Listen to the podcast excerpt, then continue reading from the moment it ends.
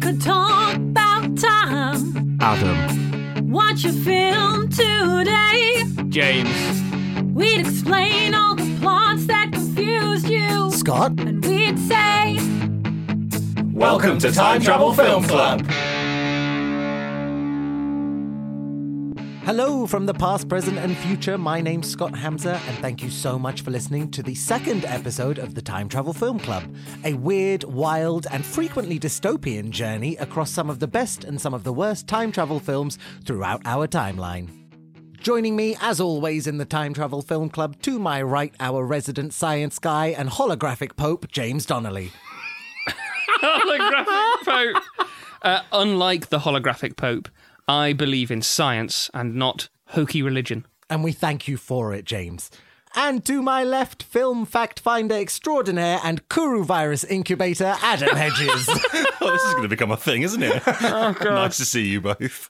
Now, boys, we are here today, as always, with our collection of 12 time travel movies spread across three decades and five countries. Each episode, our wonderful listeners join our past selves for a breakdown, analysis, and comparison of a time travel film they might not have heard of. Which brings me to today's entry. It is ARQ.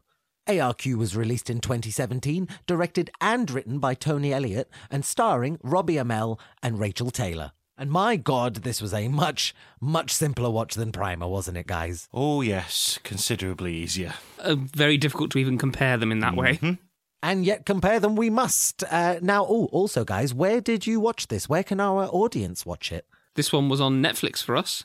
I also watched it on Netflix. Nice and simple. And as always, for any of the listeners that haven't watched this, don't worry. Pause this podcast, go and have a watch. We'll be right here when you get back. Beauty of time travel. But before we send you back in time to our past selves, if you'd like to get in touch with Time Travel Film Club, how can the listeners do that, guys? Well, you can like us on Facebook at Time Travel Film Club, or you can follow us on Twitter at Time Travel Club. And if it's a bit more complicated than that, you can always come over to our subreddit, r slash Time Travel Film Club, or our email, timetravelfilmclub at gmail.com. And we absolutely cannot wait to hear from you now. Adam, stop blowtorching that toast. It's ARQ time.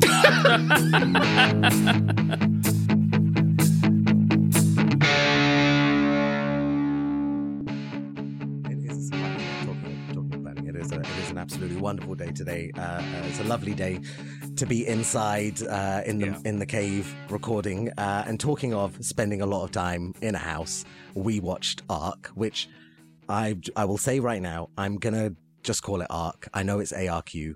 Good for the movie. I'm not saying ARQ every time, so that's I'm Mhm. getting that out there. Mhm. Um, but this is I I was really very pleasantly surprised. I had a really good time watching this movie. How did you chaps feel about it?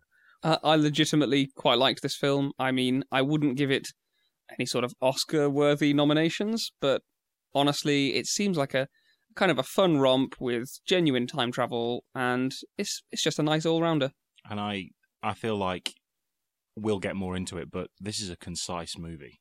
They they knew what they were going for. This is a really nice, yeah, perfectly. Uh, exactly what you said. It's a really nice condensed sort of. We've just come off the back of Primer, this sort of sprawling, large, conceptual, and like Dense. execution kind of thing. And so it's really nice to have like a McDonald's and just enjoy, you know, enjoy the the, Yeah. the not crappiness, but like the, the good levels of crap. You know, it's Netflix crappiness. I was going to Yeah. say this is one of the.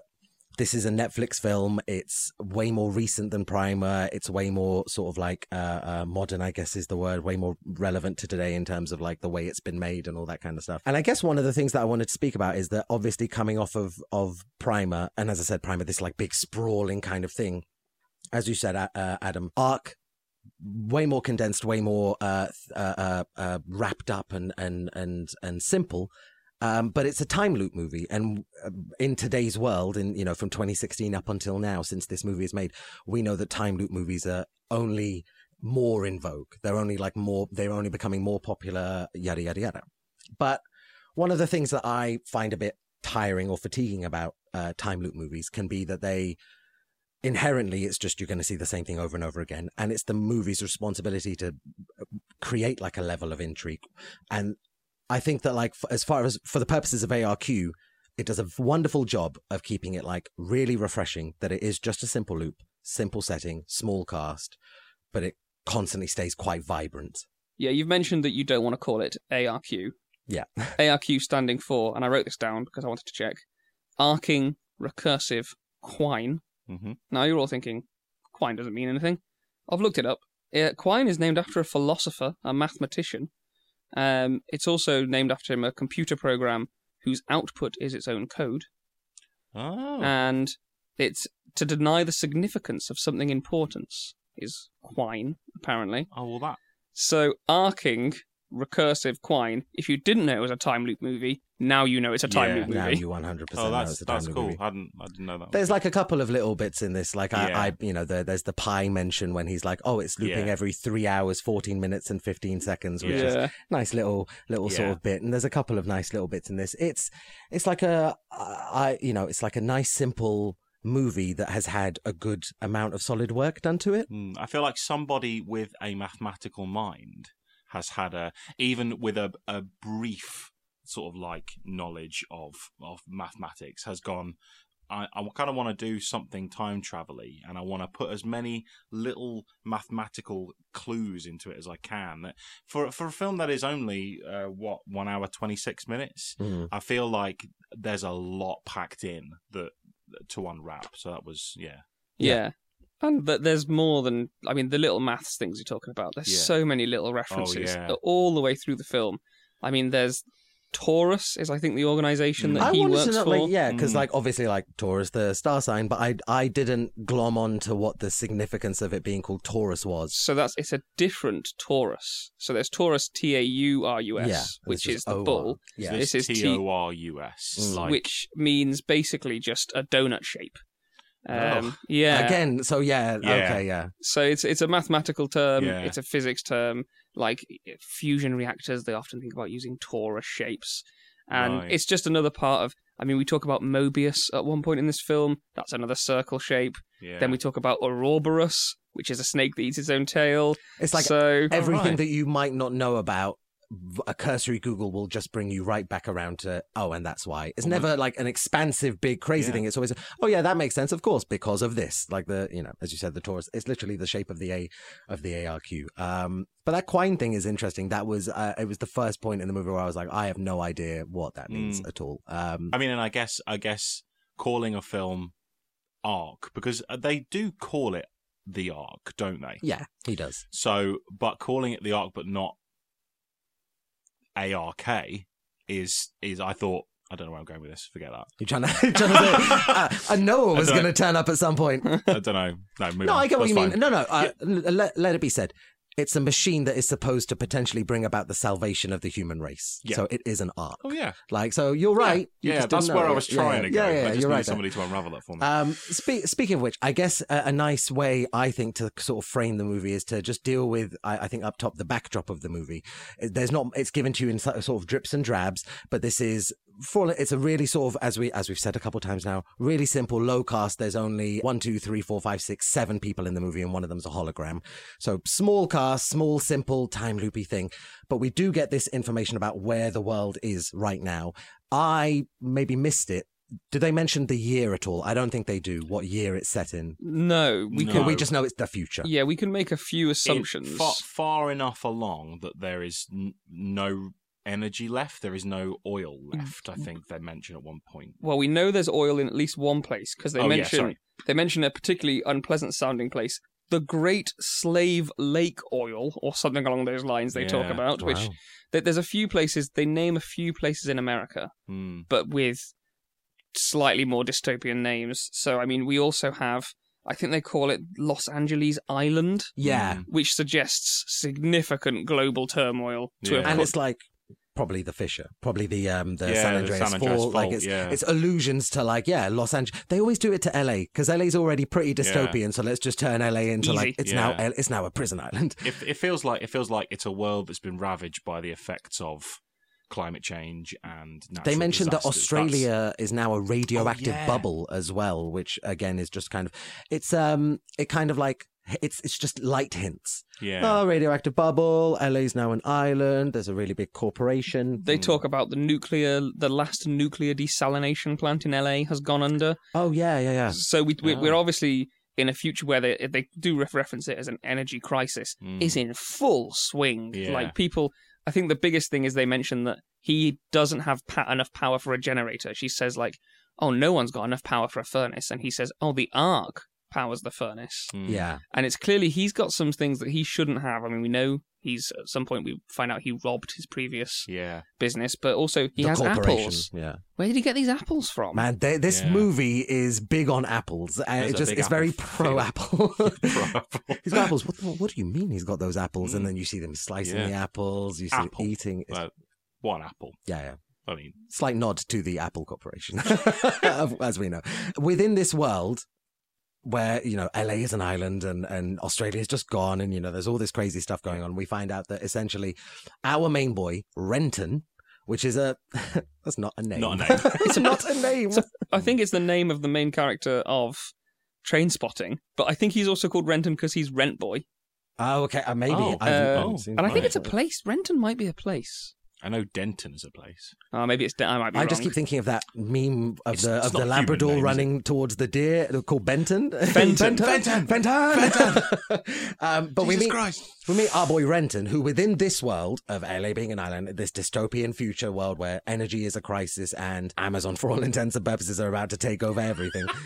I made Well, a note that it was. I, sure. I wrote down Amazon Nestle Apple Yeah, as my yeah. description for Torus. Yeah, very Yeah. good. Amazon has become my go-to uh, for obvious reasons Mhm. because of the sheer amount of money, but also like the space stuff and the they buy a food company, they buy James Bond, they buy every like they've become my go-to. They weren't.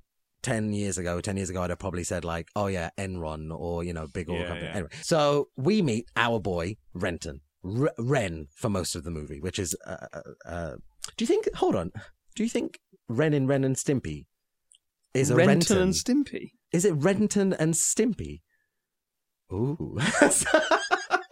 How do you, I mean Stim, Stimpy's not a name. It's probably a, a nickname, like an adjective. Like look at that Stimpy, Stimpson. like Stumpy. It- Ren- Renton and Stimpson. Renton and Stimpson. Yeah, yeah. Accountants at law. accountants at law.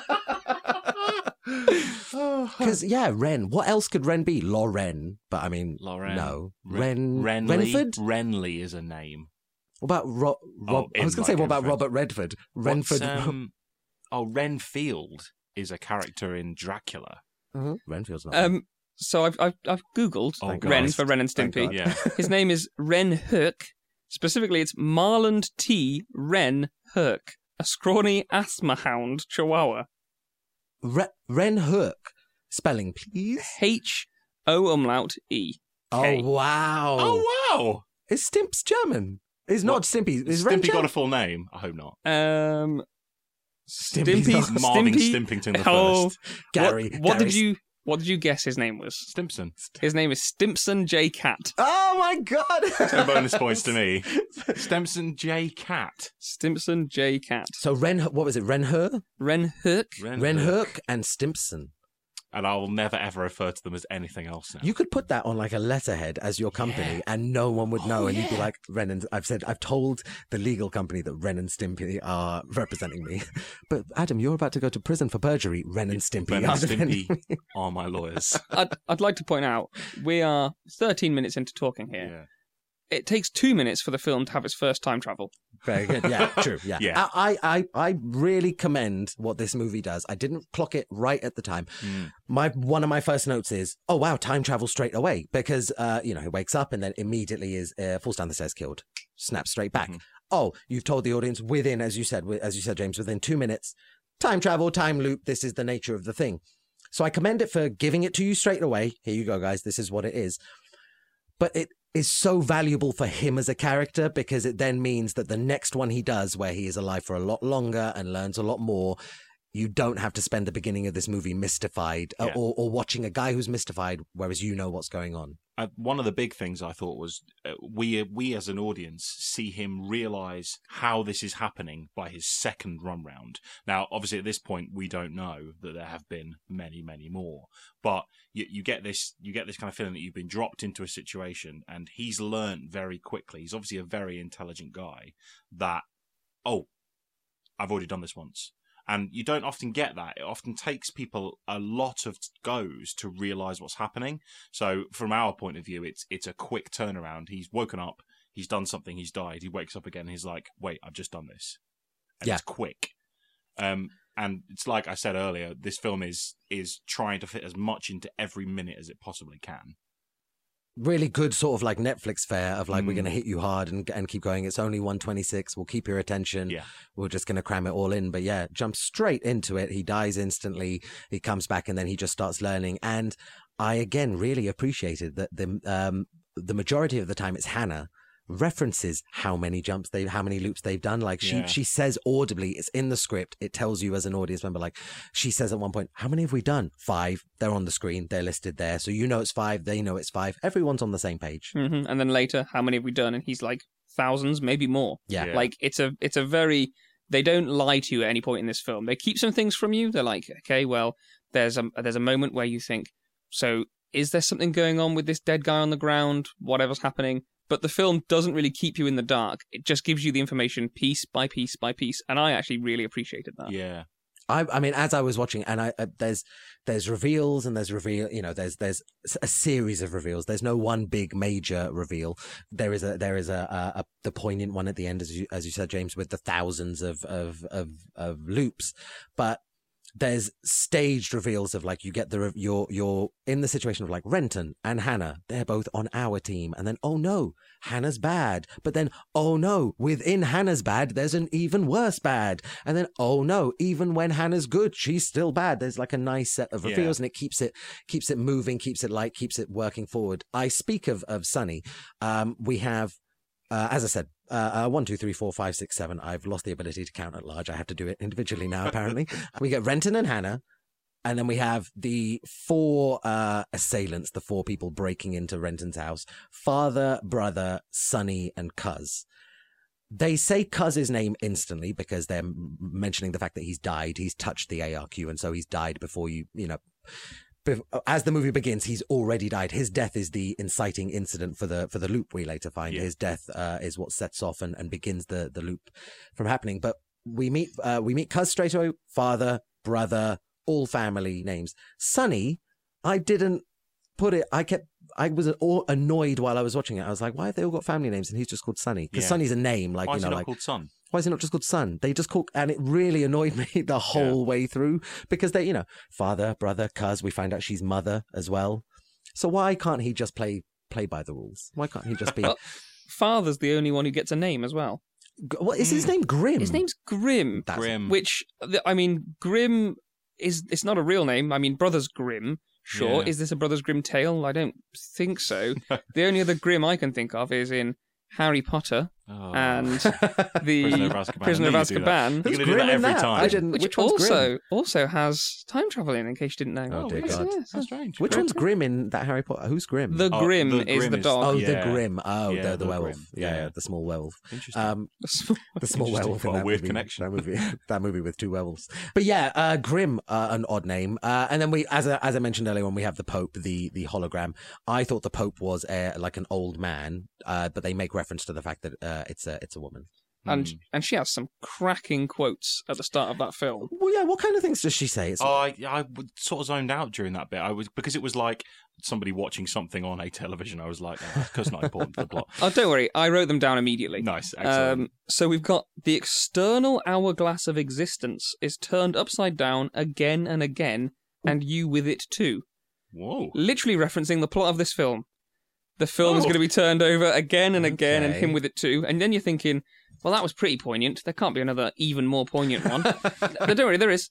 Um, those who don't remember their history are doomed to repeat it. Oh, wow. she was a very video gamey element in this movie, I thought, because I mean, obviously she's a hologram, so it's kind of going to be, you know, uh, but that idea of there being like a drony voice in the background, just relaying the Mm. propaganda of the state. Yeah, it's kind of 1984. That's I, I I feel like that was one of the only bits in it that I I thought to myself, it's a good example of what's going on outside of of this immediate loop. There is obviously societies in fucking ruins.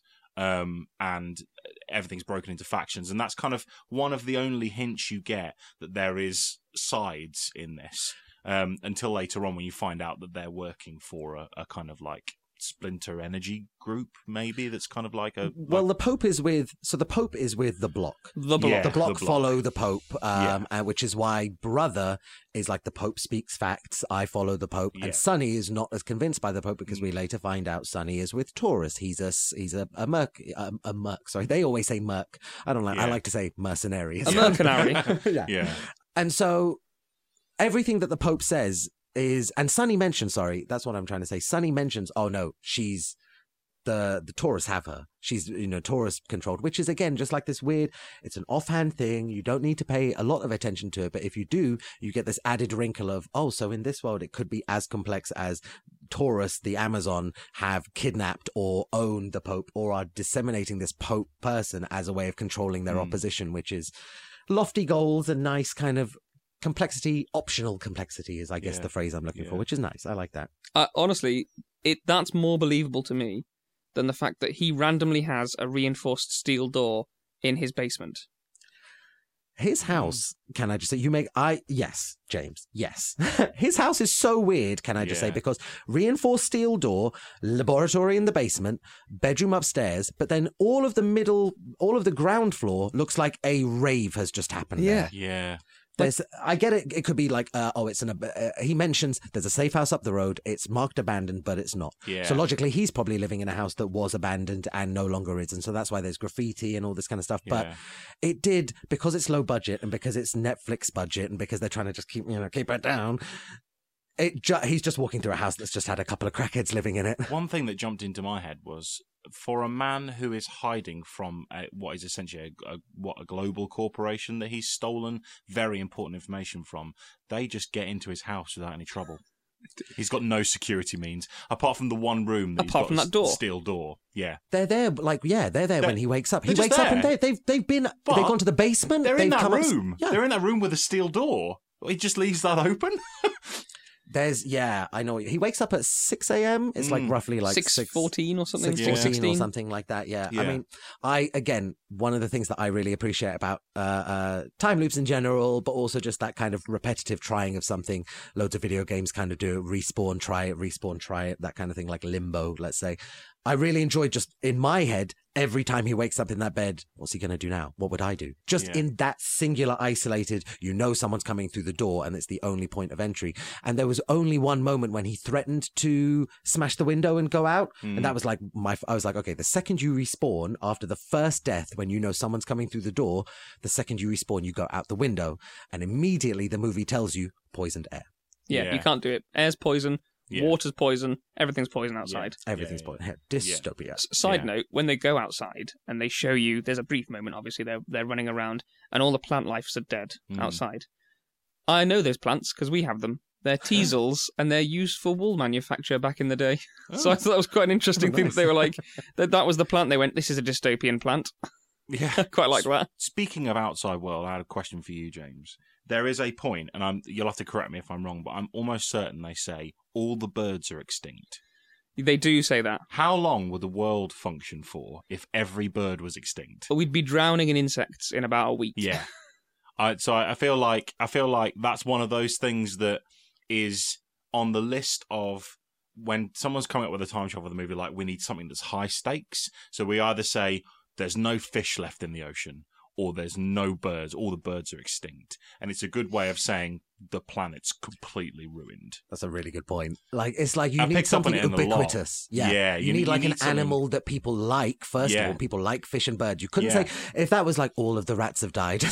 Thanks. I'd be like, yeah, uh, Brilliant. But it's like it's like saying all the bees are extinct, Yeah. which is the I think the big one. But it's like if if there's no birds, presumably there's no bees. Like there's a lot. I mean, I imagine a lot of the animal chain is gone if Oh. there's no birds. But we do have robot dogs yeah, robot dogs. right at the end. The the I believe they're called ZMPs that Yeah. bust Yeah. down the door. Look, ex- they look exactly like the Boston Dynamics dogs, don't they? Yeah, yeah, they do. I mean, I don't trust any robots, but um, and he flagged it earlier on in the movie. Yeah. Again, uh, uh, uh, it's a tight, tightly written movie Yeah. in the sense that he says right at the beginning, no, they can't get down past those doors. You'd have to have a ZMP to get past Yeah, those doors. I missed that completely because all I was thinking all the way through was there's going to be a bunch of like gruff mercenary type soldiers that burst through that door in a second. That's the bit that shocked me the most when the robot comes to the door. And I was like, of course, of course it's a robot. They wouldn't just send loads of grunts out anymore. Yeah, I thought ZMP was going to stand for something like like an EMP. You know, Yeah. I I googled it. It turns out it's just a real company. It's the Sony Robotics Company. Oh.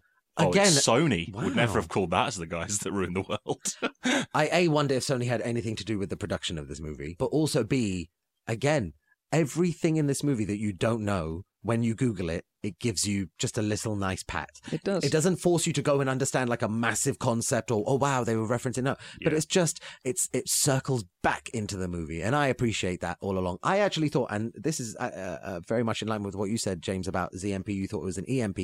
I thought ZMP RPG. Just like another, I thought he- he means like a Oh. rocket launcher. It's going to be you'd need a rocket launcher to get past that door, and there's only there's only three guys. And again, I appreciate, and this is a facet of not time loop movies, but it's a facet of movies that happen in one location and and stay in that location. I appreciate that I, as I was watching it, and when I finished the movie, I know that room really well. Like you know where the door is, you know where the computer is, you know where the ark is, you know where they've been tied up, you know where the dead bodies are, you know the layout of the house. They do a really good job of, I don't want to say world building, but just like house building and getting you to a point where you know. I think world building's also right because the little subtle futuristic things they have, like his clock is just a tiny little disc which projects the time, and then the fact that this is a bit weird, they make toast with a blowtorch at one oh point. Oh my god! I was like, not entirely sure what's happening there. I didn't. I was going to make a note, and I was like, "That's harsh. It's the apocalypse. They need to make. They don't have toasters. They don't even have matches, or so he he wants to. But just how how important is toast? Just have the bread. Just You've eat got bread. apples. They're really important. I wanted to ask you guys, what do you think the scripts are? So I I've I've written down for me. I was thinking initially I was like, oh, they're just money, and then I thought, oh no, maybe they're shares. But then I've come to the conclusion they're Dogecoin. No, thank. Yeah, good. They're the evolution of Dogecoin. Elon Musk runs Torus. Yeah, I, I figured. Well, I, I had the same thought process. I thought, oh, it must be like currency.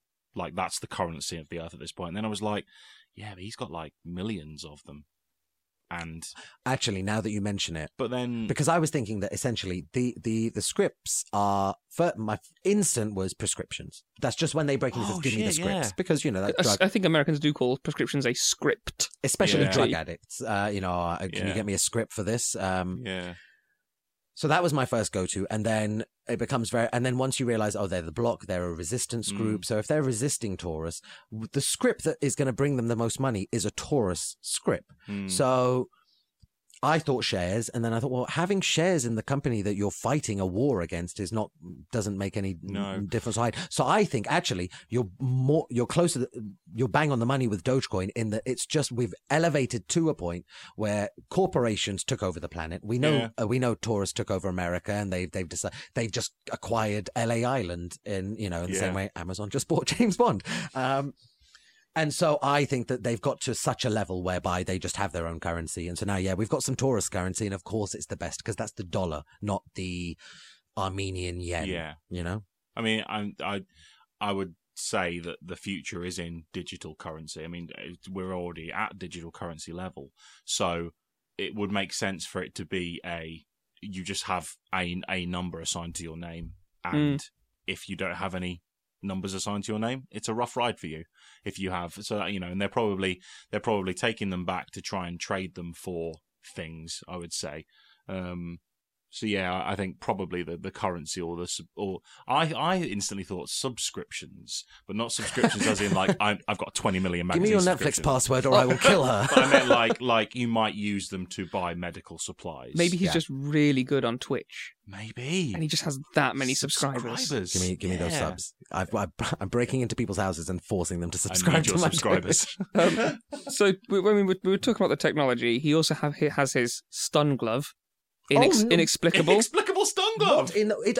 I maybe I had a lapse in attention. It happens from time to time, so maybe I didn't see the introduction of the stun glove. But when he electric punches one guy and then electric fries another guy. It was just an Iron Man level of like, what's going on here?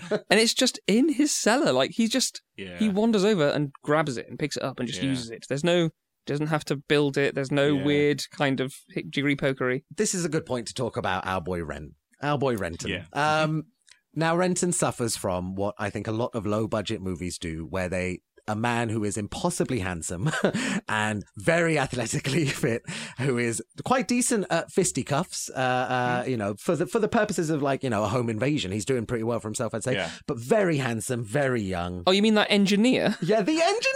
Yeah, yeah, yeah, yeah. He's A, an engineer, but he's not just an engineer. He's Yeah. the best. He's going to save the human race, not only with the time machine, but also with a perpetual energy machine. He's like, and he's just so young and so handsome. Yeah. Also, he has saved the human race, but he's just kept it in his basement. he just needed convincing. I just I wanted toast first. That's She- essentially what he was She doing. calls him selfish a couple times, and she's not Yeah. wrong in the sense that he, I just, he says it at the end, right at the end. Take the take the ARQ to, to, to the block. Take Yeah. the ARQ to the block. Yeah. Um, I'm convinced. And she's like, really? And he says, yeah, because if uh, there's no worlds to fight for, then there's no us. That's still very selfish. you are still saying Yeah. all I care about is my relationship with her. That's Yeah. all I care. To hell with the world. Yeah. Damn it all. I just I just really like her. There's no one you could like that much. Also, engineer with a cyanide gas grenade. Yeah, all you can think is is that before he went into his weird little shelter that has no security means, he was like, "Oh, I better get a grenade Yes, and this specifically. electric glove." The I arc reactor powers the furnace, which will allow me to circulate cyanide gas around my home. Mm. I want a Geneva Convention banned cyanide gas grenade over a pistol. Yeah, That's what he thinks. yeah, When he introduces that, she doesn't know about the. T- she's not convinced by the time travel. She hasn't. She hasn't traveled yet. So when he says they've already killed us, she should just turn around. and go, "What? You're a, you are a war criminal. Also, he he wires up the machine with fifty thousand volts. Just put an electric fence around your property, or wire the door up. yeah. That'll, Although I, that'll stop that home invasion. I'm guessing if they the authorities would have seen, oh, that's Yeah, an true. electric. That house isn't abandoned. It's got That's an electric weird. fence around it Yeah, and a yeah, sign true, that says cyanide on premises.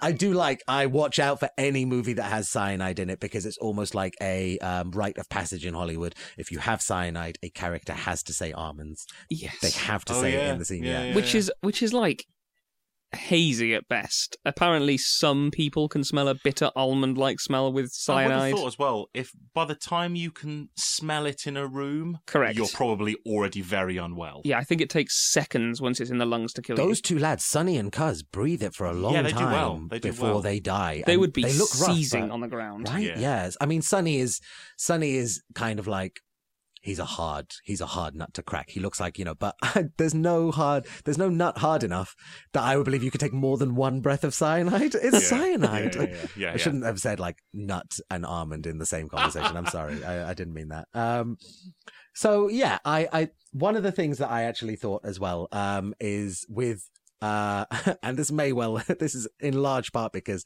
we were chit chatting about uh, the Saw franchise yesterday, but they start the movie and there's someone dead on the floor, cuz. And he's dead on the floor for such a long time that I kept Mm. thinking, is he going to get up He's going to get up. in Saw style? Yeah. And you know what? He doesn't. Sonny does later on in the Yeah. movie. He's there lying down, and that was quite smart to dress the other guy up in his clothes, pop him in upstairs. And I wrote down Sonny Smart because he's the only one in this film who seems to have any kind Right. of nuance about him. The only bit I had a problem with with that was is he does that fast.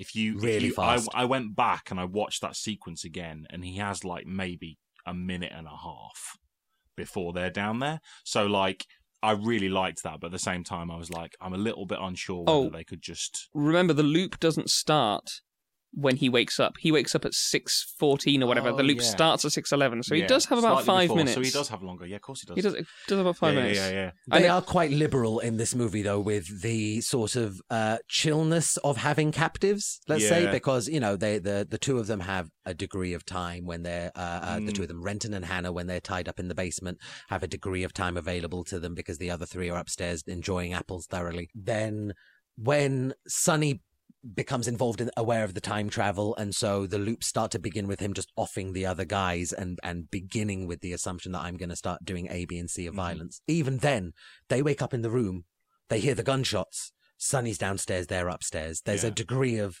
okay. There's a we're separated.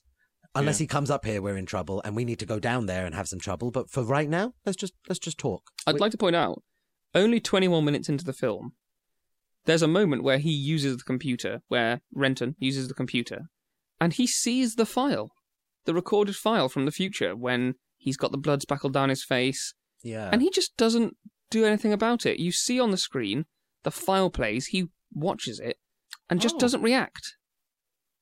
Which I thought was he the has like this weirdest part of the pause film. of like, oh, that's the thing, but then immediately gets back to her, like it's a half second acknowledgement, but nothing more whatsoever. Hmm.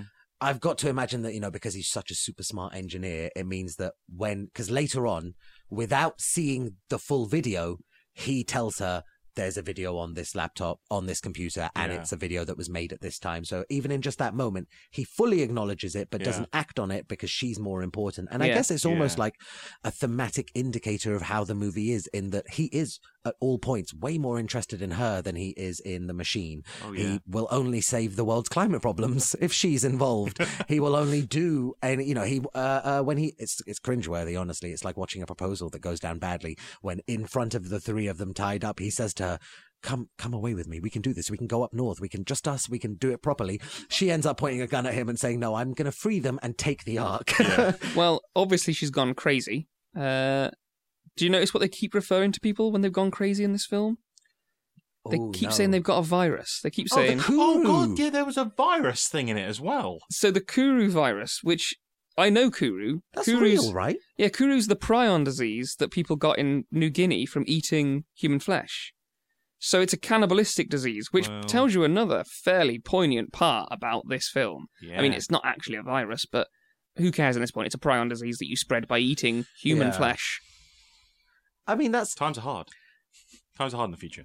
I, as much as I will celebrate the movie for uh, doing a lot of good work and a lot of subtle work with setting up this outside world, I will say that when you hear stuff like that, and I agree, I, I'd forgotten about them Yeah. uh, repetitively mentioning. Men- brother mentions it two or three times. I think Sonny says his his grandma had it or something. My brother Mm. had the Kuru. Some yeah, Yeah. Uh, yeah.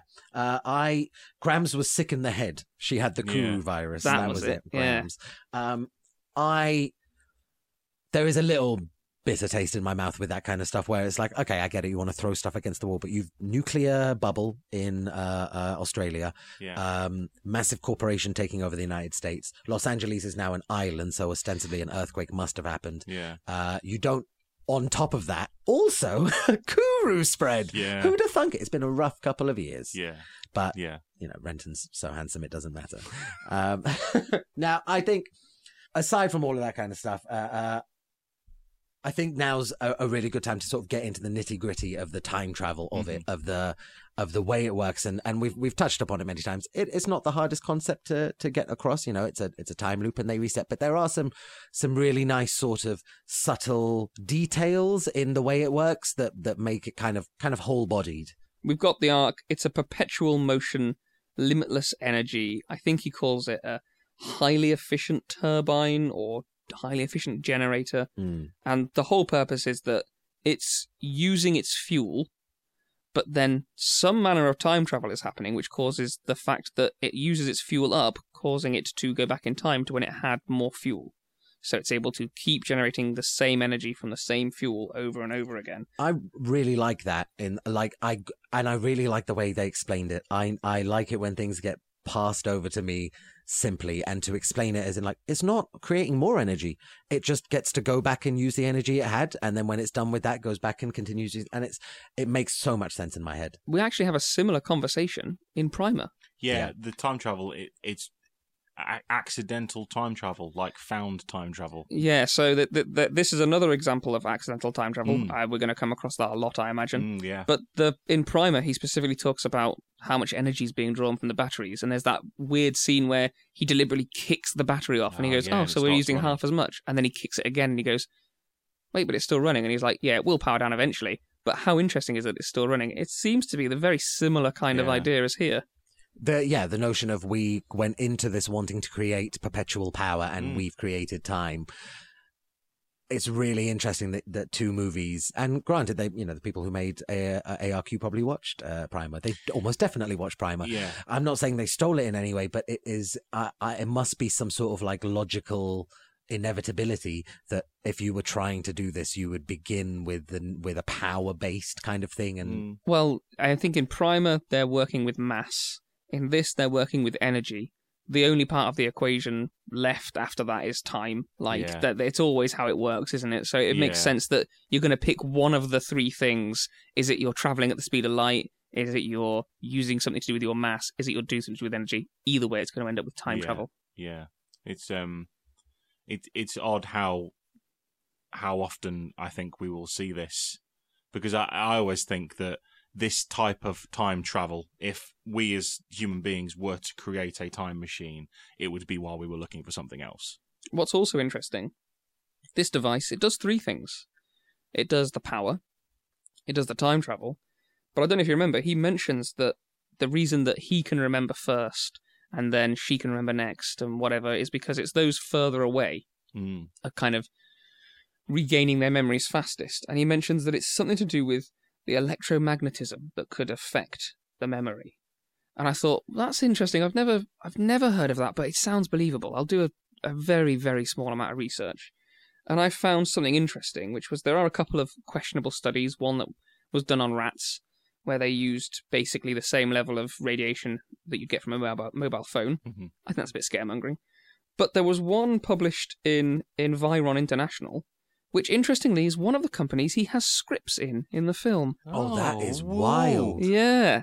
And in that one, they did find that it does seem to affect memory. So I thought that was a weird, a Oh, nice right. little link in that they've It done. could, it could go, and that could go both ways. They could have read the art, read the thing, and put Yeah. it in the movie, or put it in the movie and then gone out. Not, yeah, The paper was written one year before the movie was released. Oh, it Oh, comes man. back to what I said earlier. Whoever written this movie has done his research. I definitely want to like, yeah, I whatever movies, what the next guy this movie did, he's probably Yeah. done it by, by now. I would be interested in seeing because he seems like a, uh, uh, he or she seems like a thorough person. Mhm. Um, yeah, I enjoy. I thought I actually got the wrong, um, I got the wrong end of the end of the the straw, how whatever the phrase is, um, with the proximity uh, memory thing because it is interesting. Uh, uh, the second I when Sonny comes back, Hannah come Hannah Hannah wakes up and she now remembers, and then eventually Sonny does.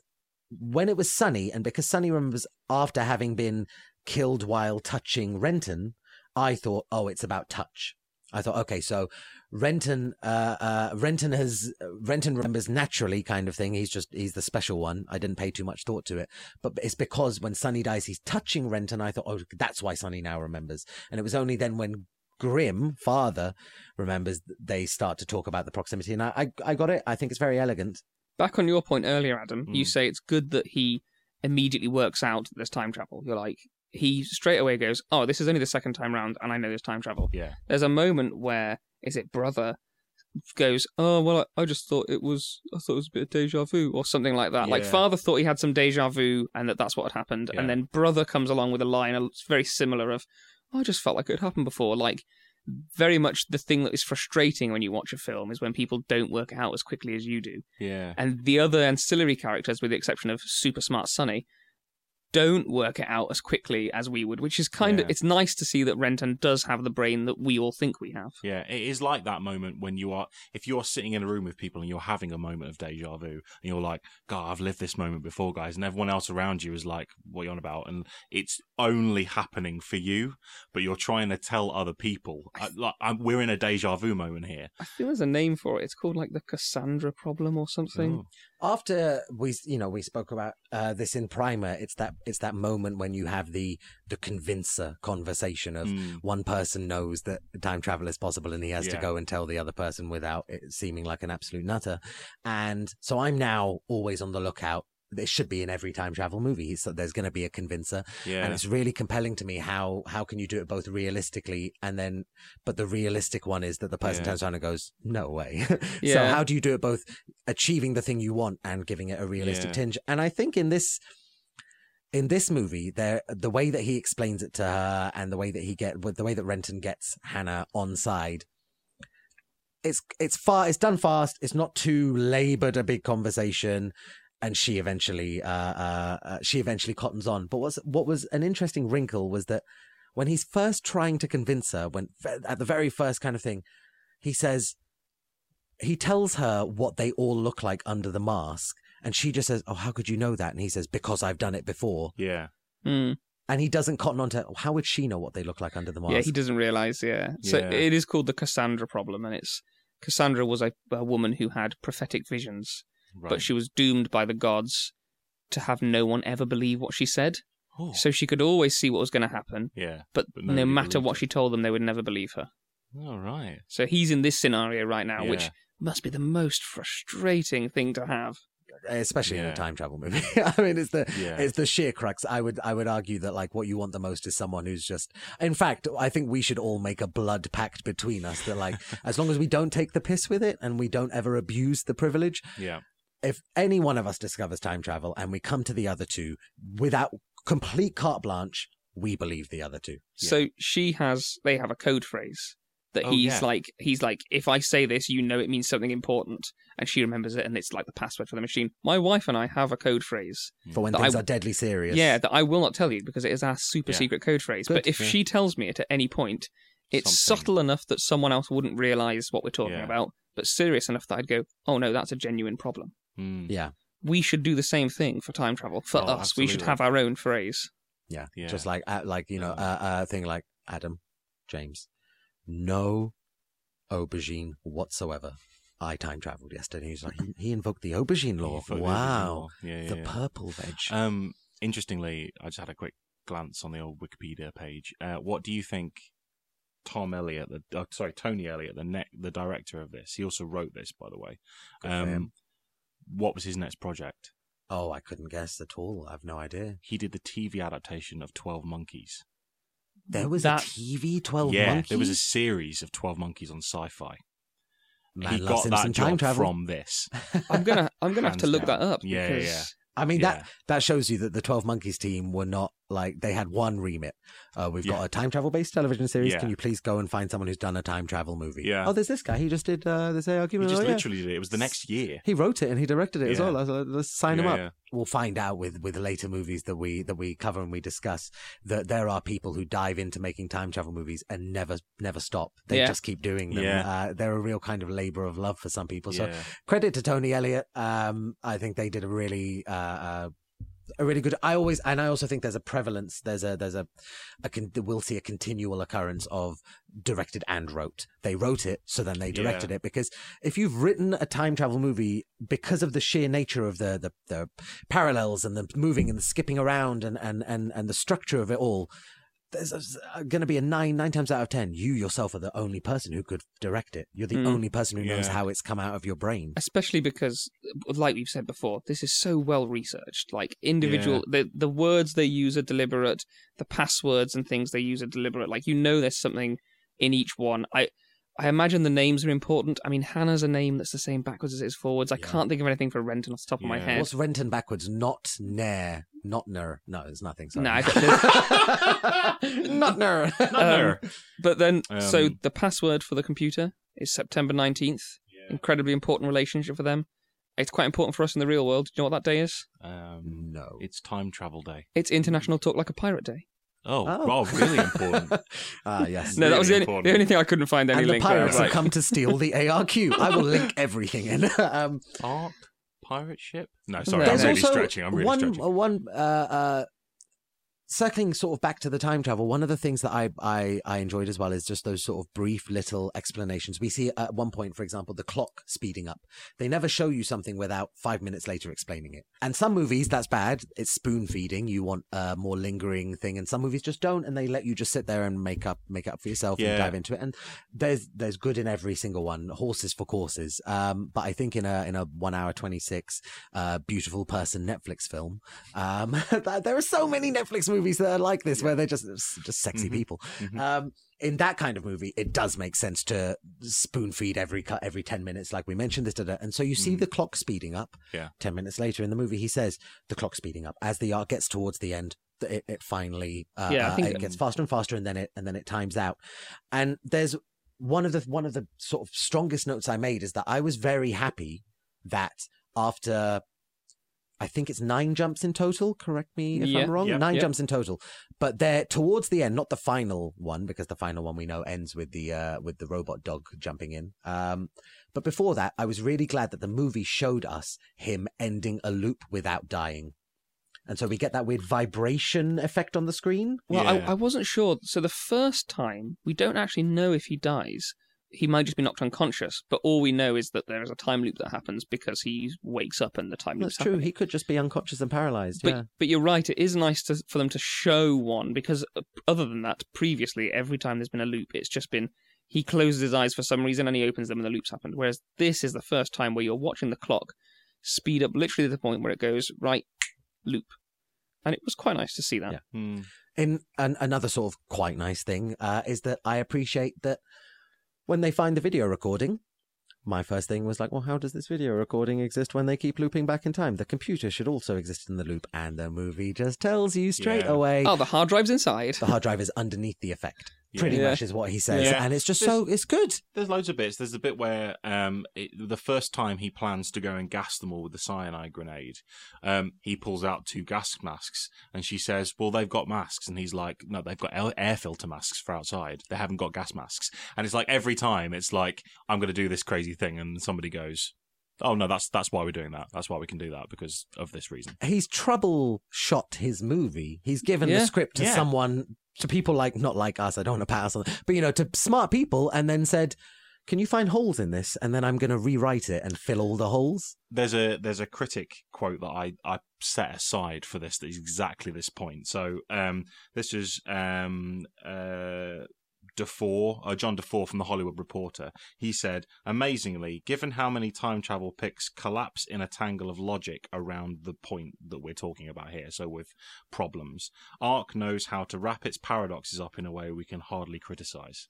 Good. That's yeah. That's about right. It's like it's bang on. It's, Hard it- to criticize Yeah, hard to a- criticize It's a great tagline every for this movie. every time you sit down and you try and think of one where it's like, mm, well, that wouldn't quite work. The next scene, somebody goes, "That's why it works." Yeah. Yeah. I think I only caught one thing in the whole film that I had a slight question for, which was at one point, one of the guys, I think it's Sonny or father, opens up a, a jar and sniffs it and goes, oh, kerosene. And then later, she finds that kerosene and throws it over the guy who's singing Canada's first Christmas song, it turns out. Mm. He's singing that to her because I think she was tortured using a Christmas song. She mentions they play Yeah. Christmas songs over and over and over. But Also- she knows that's kerosene somehow. And that's the only part of the film that I was like, oh, how does she Yeah. know that's kerosene at this point? Well, I may have an answer for the Canadian song thing. It's Hmm. because it was first released at the Canadian Film Festival. So part of Uh, me is like, maybe they just snuck that in as like a Maybe, yeah. the That's Canadian interesting. audience would be like, they'll love that. You mentioned the the the Christmas song and the the Canadianness of. I didn't catch the Canadian thing, but the the Christmas song stuck in my head. You know, she mentions it with sort of gusto, like they tortured me. They played Christmas songs over and over and over, and I just kept thinking, I was like, I wonder which Christmas song, and I wanted it to play like over the end credits. I was like, Oh, because yeah, that would have been. Mm. arguably any Oh. Christmas song would be Yeah. uh, mind numbing, but it's a real. That's like the it's the difference between like they could have played any song and that would be torture, but Christmas songs is like no, I think they hate me as well. I don't think they like me. Yeah, Canadian Christmas song. It's got a strange name. I can't remember off the top of my head. Mm. But it was like the first kind of Canadian Christmas song. Like I think they say it's 1600s or something. Oh wow. Um, and it's uses some slightly different imagery for Jesus. So not like Jesus is born in a stable. It's Jesus is wrapped in furs. And I think it ties in with the fact that the Canadian native peoples, those who are Christian, couldn't really gel with the idea of, you know, this desert area and the classic Jesus story. And they can't gel with the idea of like the white rabbits of Easter and this sort of thing. So instead, they have their own slightly different interpretation of the origin story. And that's what this song is, which is why when he sings it, you kind of feel like he's singing a Christmas song and you can hear the word Jesus, but it almost sounds like he's singing in a different language because he's saying words that are very unfamiliar because he references the the like native Canadian version of God, which is a slightly different word to God. It's like the two words. Right. I like the idea of Jesus wrapped in furs. Anything that brings Jesus closer to Conan the Barbarian is, a, is a positive, in my opinion. Mm. Um, I, I, I guess I, I think a nice, a nice way to, to sort of wrap up the, the plot of this movie is to talk a little bit about Hannah as well. We talked a bit about beautiful Renton. Beautiful Renton. Renton. Sorry, um, it's just going round and round in my head. Mm. Uh, but Hannah, there are two things towards the back end of, of this movie that that I wanted to ask you. How do you feel about the moment where she sets a guy on fire, basically? Because it's so strange. Again, I had another moment though where she sets the guy on fire and then he immediately grabs a, a cloth and puts him out. And I was like, He's they've just dead yet. explained why they didn't set fire to the house. Again, you've done it again, you bastards. She's really comfortable with throwing kerosene on him. Yeah. Opens the jar, whacks it on him, doesn't give a damn. So that immediately jars with the fact that she cries and crumbles. And I get it, like Mm, adrenaline levels. You're doing whatever needs to be done. yeah. Cuz looks like a nasty piece of work. We've already he's been dead at the beginning of the movie, so we don't mind if he dies in the movie. Yeah. Yeah. But it's just like between the two of them, Renton and Hannah, I would argue that they are a dangerous couple who should not be allowed to stay together because he liberally uses cyanide on people and she will set set a mother on fire. I mean, it's supposed to be the worst way to die, and she just is like, "Yeah, this this will work." yeah. Boom, kerosene. There you go. Yeah. Yeah. Dash that, and she like uh with a blowtorch. Oh, like even just touching you with the blowtorch is gonna hurt. It's so, and she just immediately whacks it out. Oh, you're like a piece of toast to me. Boom. I, I mean, they die a lot in this film. People die in Yeah. multiple different ways. We've got electrocution, which is bad enough that she dies from it at one point as well. Worst With- death though, Sonny grinding his face. grinding on the... his f- so yeah. So we've got grinding his face to pieces. Oh yeah. We've got setting someone on fire. We've got cyanide gas inhalation. yeah. We've got being shot. We've got being stabbed. And then At one point, he just falls down the stairs and just falls down his the neck. One stairs. is, is Yeah. I find people falling downstairs like horrific. I, I visually, I find it a horrific thing to watch. Something that you could do very easily always bothers me. In It- it light of depends this on- movie, that's the easiest, lightest death. Yeah, yeah. Um, the, but then we have the very, very final deaths of the film are by giant robot dog, Mm. which is when he's recording his footage. So the first time we see this footage, 21 minutes into the film, there's a brief couple of lines that you, you don't hear that you later get to hear when he shows Hannah this is the clip. And in the original clip, he says something along the lines of uh, Torus, and that's all he gets out before a robot dog smashes his head in. This time round, with the finale and the, actually filming it this time, he manages to say more words. He gets out, take ARQ to the block, trust Hannah, and then he gets his head caved in. So he's changed his future past at this point Mm. with that one phrase because he's managed to get more information out. And then the film comes to its logical conclusion, and you're right to bring up Hannah because this time round, Hannah's the one who wakes up first. Now, I, this was the only bit in the whole movie that I was a little bit like, mm, I don't, I'm not quite following. I don't, I don't understand why she wakes up first in this reality. Me too. It lost me a bit, and I was a bit like, has uh, all I could think was that they have somehow collapsed the loop, and logically she wakes up next. So it's not. I don't know. I don't know how to explain it. It's a really weird one. It it felt to me like they were trying to say something that I just completely missed. Well, I wondered if it was he's somehow come to this because we know that it wipes their memory. Mm. Like when they're being rewound, all it's doing is wiping their memory. So maybe emotionally he's feeling more stable because he's said he's finally come to the conclusion of trusting Hannah, and emotionally she's feeling less stable because and up until this point she was like he's a bastard, but now she's like oh no I am on his side. So maybe even though her memories aren't going to be necessarily back to where they should be, maybe she's in a different emotional state and that's why she's able to wake up first. Mm. I mean, I'm I'm totally on board with that. As I said, I was I was I just because it happens. It's the last thing you see. I just thought, no, I've watched this movie now. My brain's turned off. I've turned off. I'm not working anymore. I'm done. I thought that there was a chance. You know how um when they make the discovery that there are we've done we've done this thousands of times. He essentially makes a discovery that no, these are like loot laps. But the Mm. laps are part of a sequence, and there are thousands of sequences Yeah. I I was like, okay, they probably just started a new sequence, and in the new and when you start a new sequence, there is room for fluctuation in how the laps within will begin. So Yeah. in this sequence, she is the closest one to the machine. Or they're equally close, and it Or just so happens that like she that. luck like quantum mechanics, Yeah. something goes wrong, she wakes up I'm in. I'm on. I'm on your frame. I'm on your line of thinking, Adam. Mm. In that, I think I would prefer the movie not to have that scene. I think if you don't, and I, I get why yeah, time travel. You want to tease. You want to say, look, it's even crazier. Yeah. There's still funkiness. Or that you leave it open. You leave it weird. You leave it wild. I get it. It, it's just not for me. I'm not criticizing it. It's just not for me in that the way the movie plays out and, and the, the succinct, den- uh, condensed nature of it. I would have liked it if it just ends. And the fact that he gets more message, he gets more haiku out to, to his Yeah. future self yeah, yeah. is enough for me as there will be more that I don't see. I don't also need Hannah waking. Yeah. But, you know, that's fine. it just i guess it was i guess it was a way for them to wrap up the movie in a in somewhere you're familiar with because they both wake up in well she wakes up in the bed next to him and for them to go ah but there might be more to this than you know and then it ends and i was like okay fair enough So that there are five key areas here. I think we've mostly finished talking about the film. yeah Where I'd like to link this back to Primer. mm, because definitely. Primer's the first film we've done, and I see a few areas to link. The first thing is in Primer, the time travel is very contained. It's literally in that box, Mhm. and you have to go into the box in order to get back to the time, etc., etc. In ARQ, it's a loop, some sort of big ring around the house, the property they're in. yeah There's lots of, I mean, we can't answer or even ask any questions about what's happening outside of that loop because we just don't get given the information. no We know that the Earth is charred exactly on the line, Yeah. and we can see vehicles in the sky outside, but we can't really do anything. But all we know is it is a contained unit of time travel. It is not global. Very much Mm. like our Primer is. You are essentially you are the time traveler inside of the box. Contained time travel. It doesn't affect everything else at the Yeah. same time. Um, did you see any other touchstones with Primer?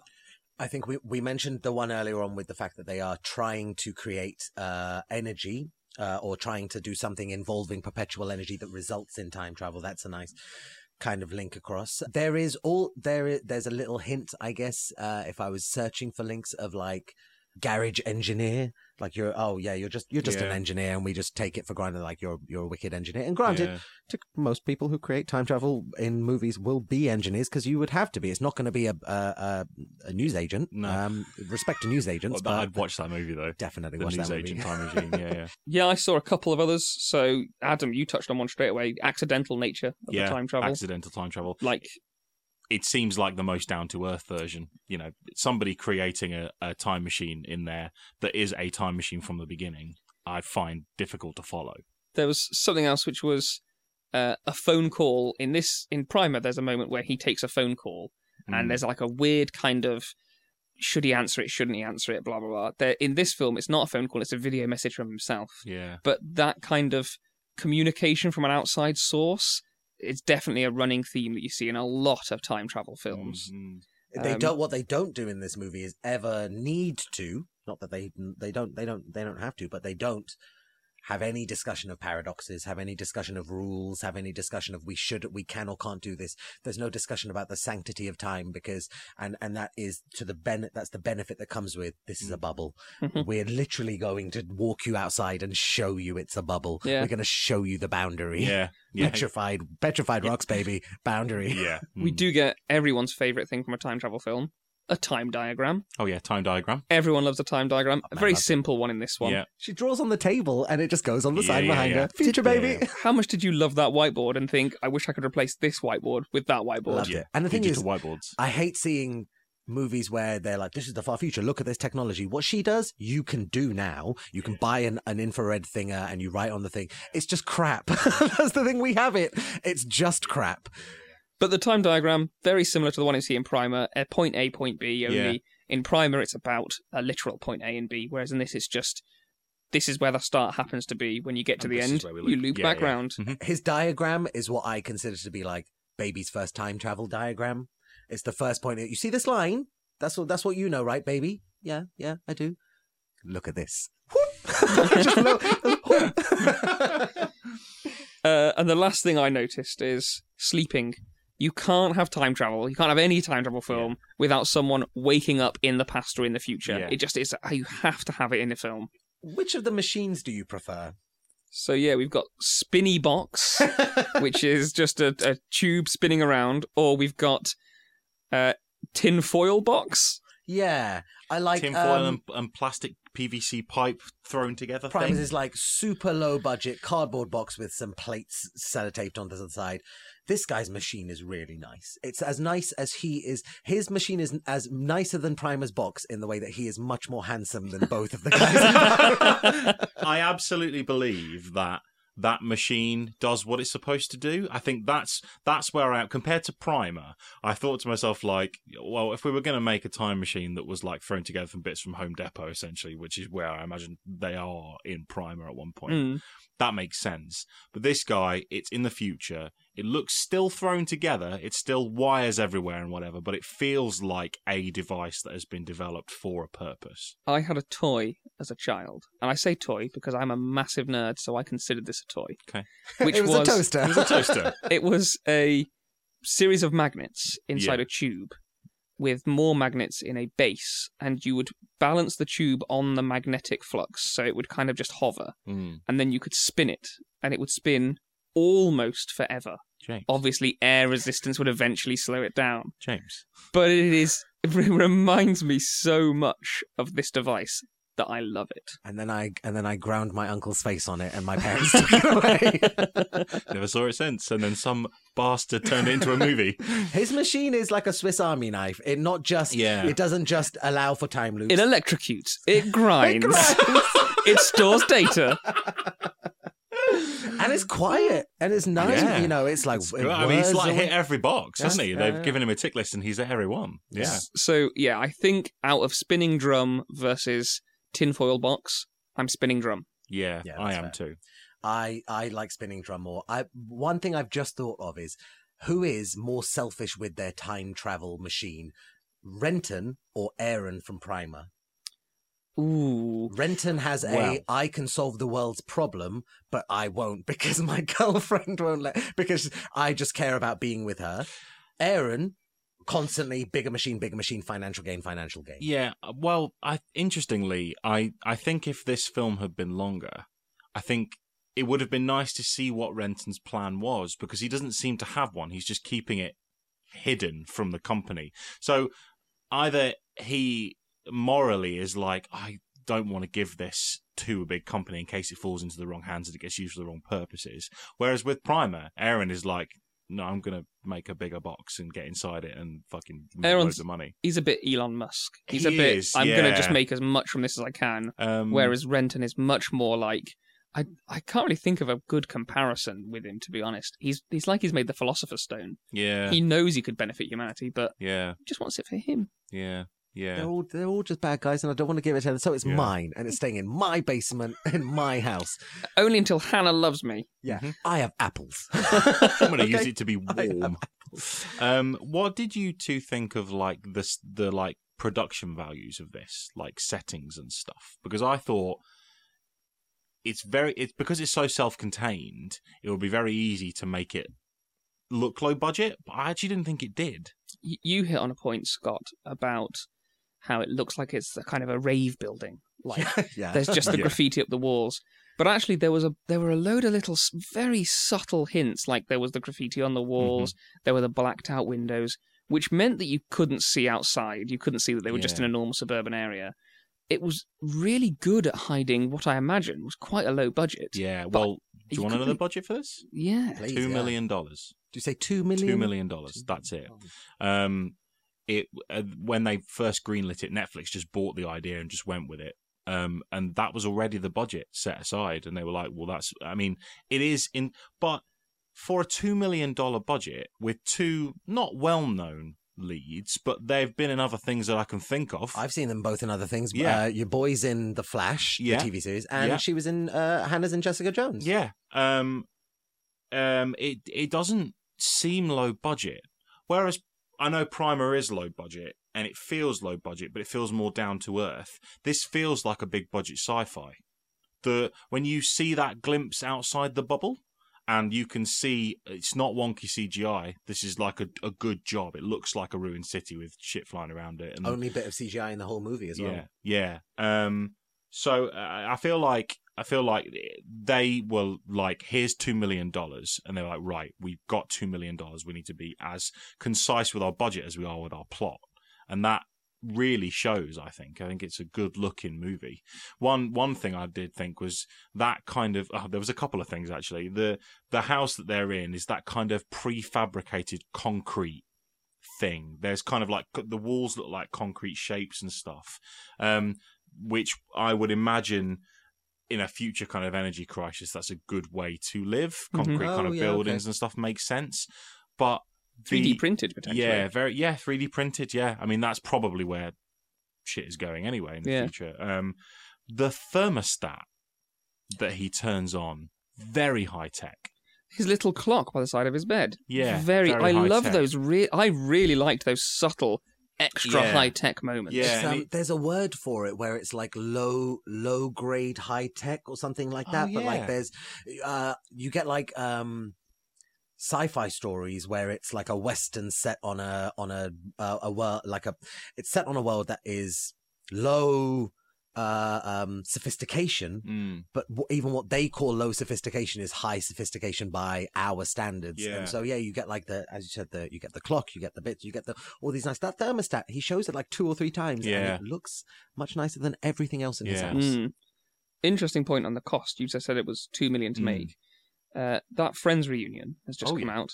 The average cost for each member of the cast was two point five million. oh my life, Sweet Jesus, you could still make. terrible too. you could make all of those ARQs. all You of, c- all you of could that make s- ARQ wasted. make- You could make six ARQs, Six for the price of the one Friends reunion. I thought I think it's classic Netflix fare in terms of the level of production quality. Yeah. There are I can turn on Netflix and find 15 other movies that look just like this movie. Oh yeah. The cameras are the same, the staging is the same, the level of quality of like costume design and makeup and everything is the Yeah. same because it just that is Netflix. And in 2016, they were snapping up movies left, right, and center because they wanted as much original content as they could get their hands on.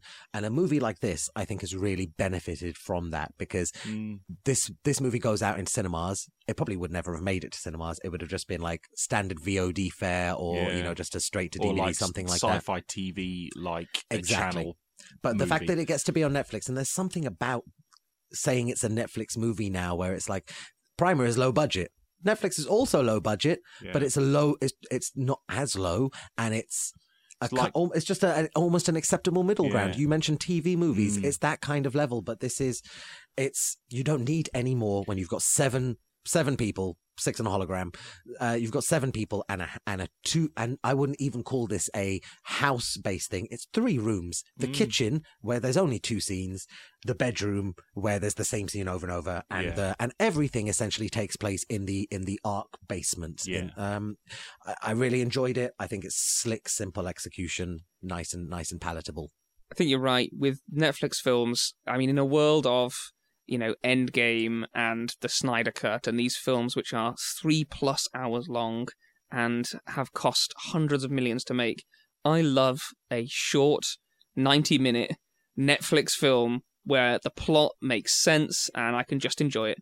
It's really interesting. I think it'd be really interesting to see from Netflix's perspective why what they think is more valuable to them to have the rights to say two or three of these kind of movies that you can make for two million or instead you just have like army of the dead which is two and a half hours long cost like Yeah. 60 70 80 to I don't know i imagine it costs tens of Mm. millions of dollars and but it's still just another entry on netflix it's Yeah. still just another thing you can watch for free on the service you've pre- already paid for Yeah. um, so yeah, I, I, I think it's, I think it's really nice. I called it McDonald's at the beginning of the recording. I now feel bad because like McDonald's is acceptable crap. I don't, I don't want to shade McDonald's too bad. I, I eat McDonald's sometimes, but it's, it's crap that we all, that we all like. Yeah. I wouldn't say this is crap, nor would I say it's filet mignon.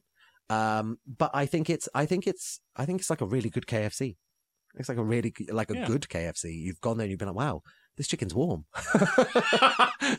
chicken's warm today Mm. in light of my uh, uh, food comparisons, food um, analogies, yeah.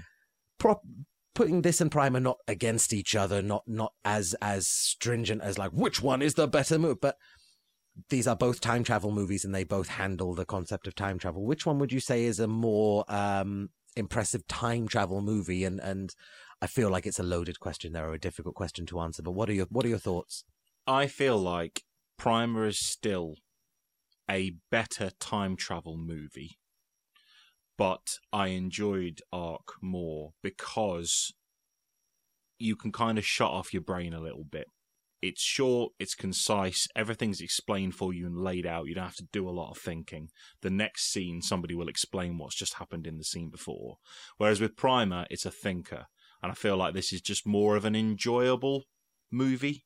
Um, Eleven minutes longer than Primer. Can I point out? Which Yeah, feels that's so insane. strange. that's insane. Um, yeah, so where, whereas I think Primer is the kind of benchmark of movies that I've seen with time travel that feels like a real thing that is happening, um, I can completely say that I enjoyed ARQ more as as I'll sit down and watch for an hour and a half. That's where I'm at.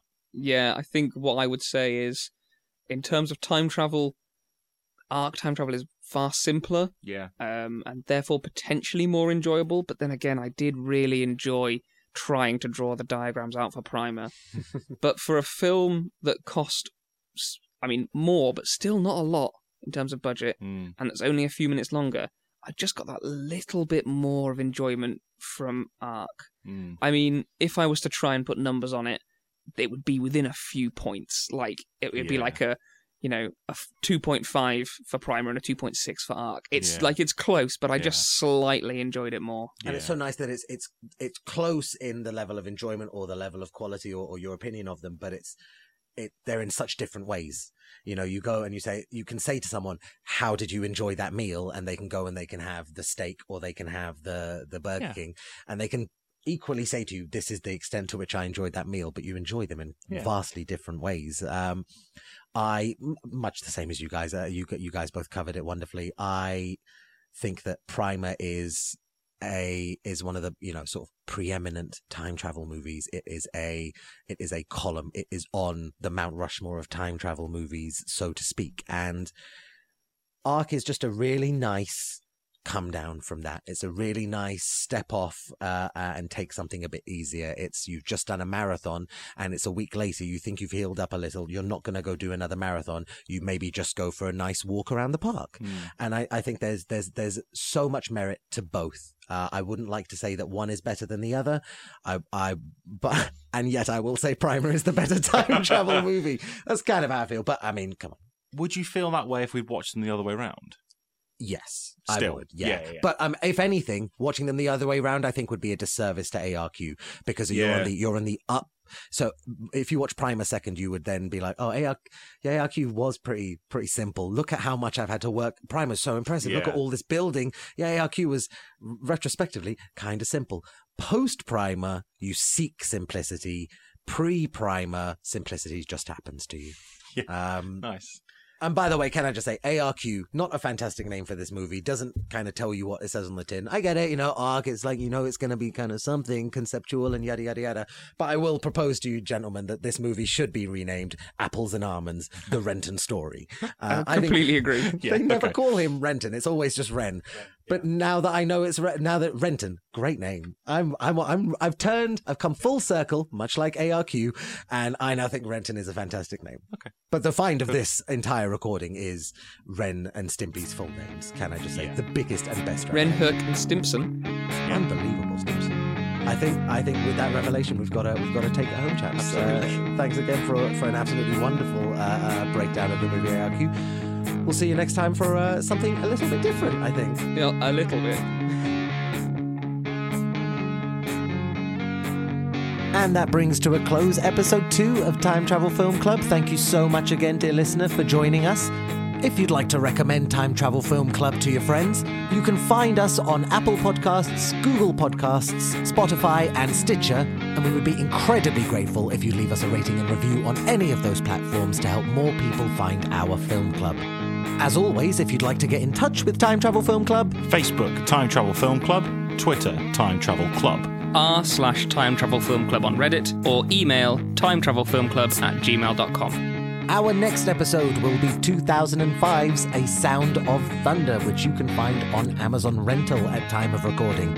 Until we see you then, love from the past, see you in the future.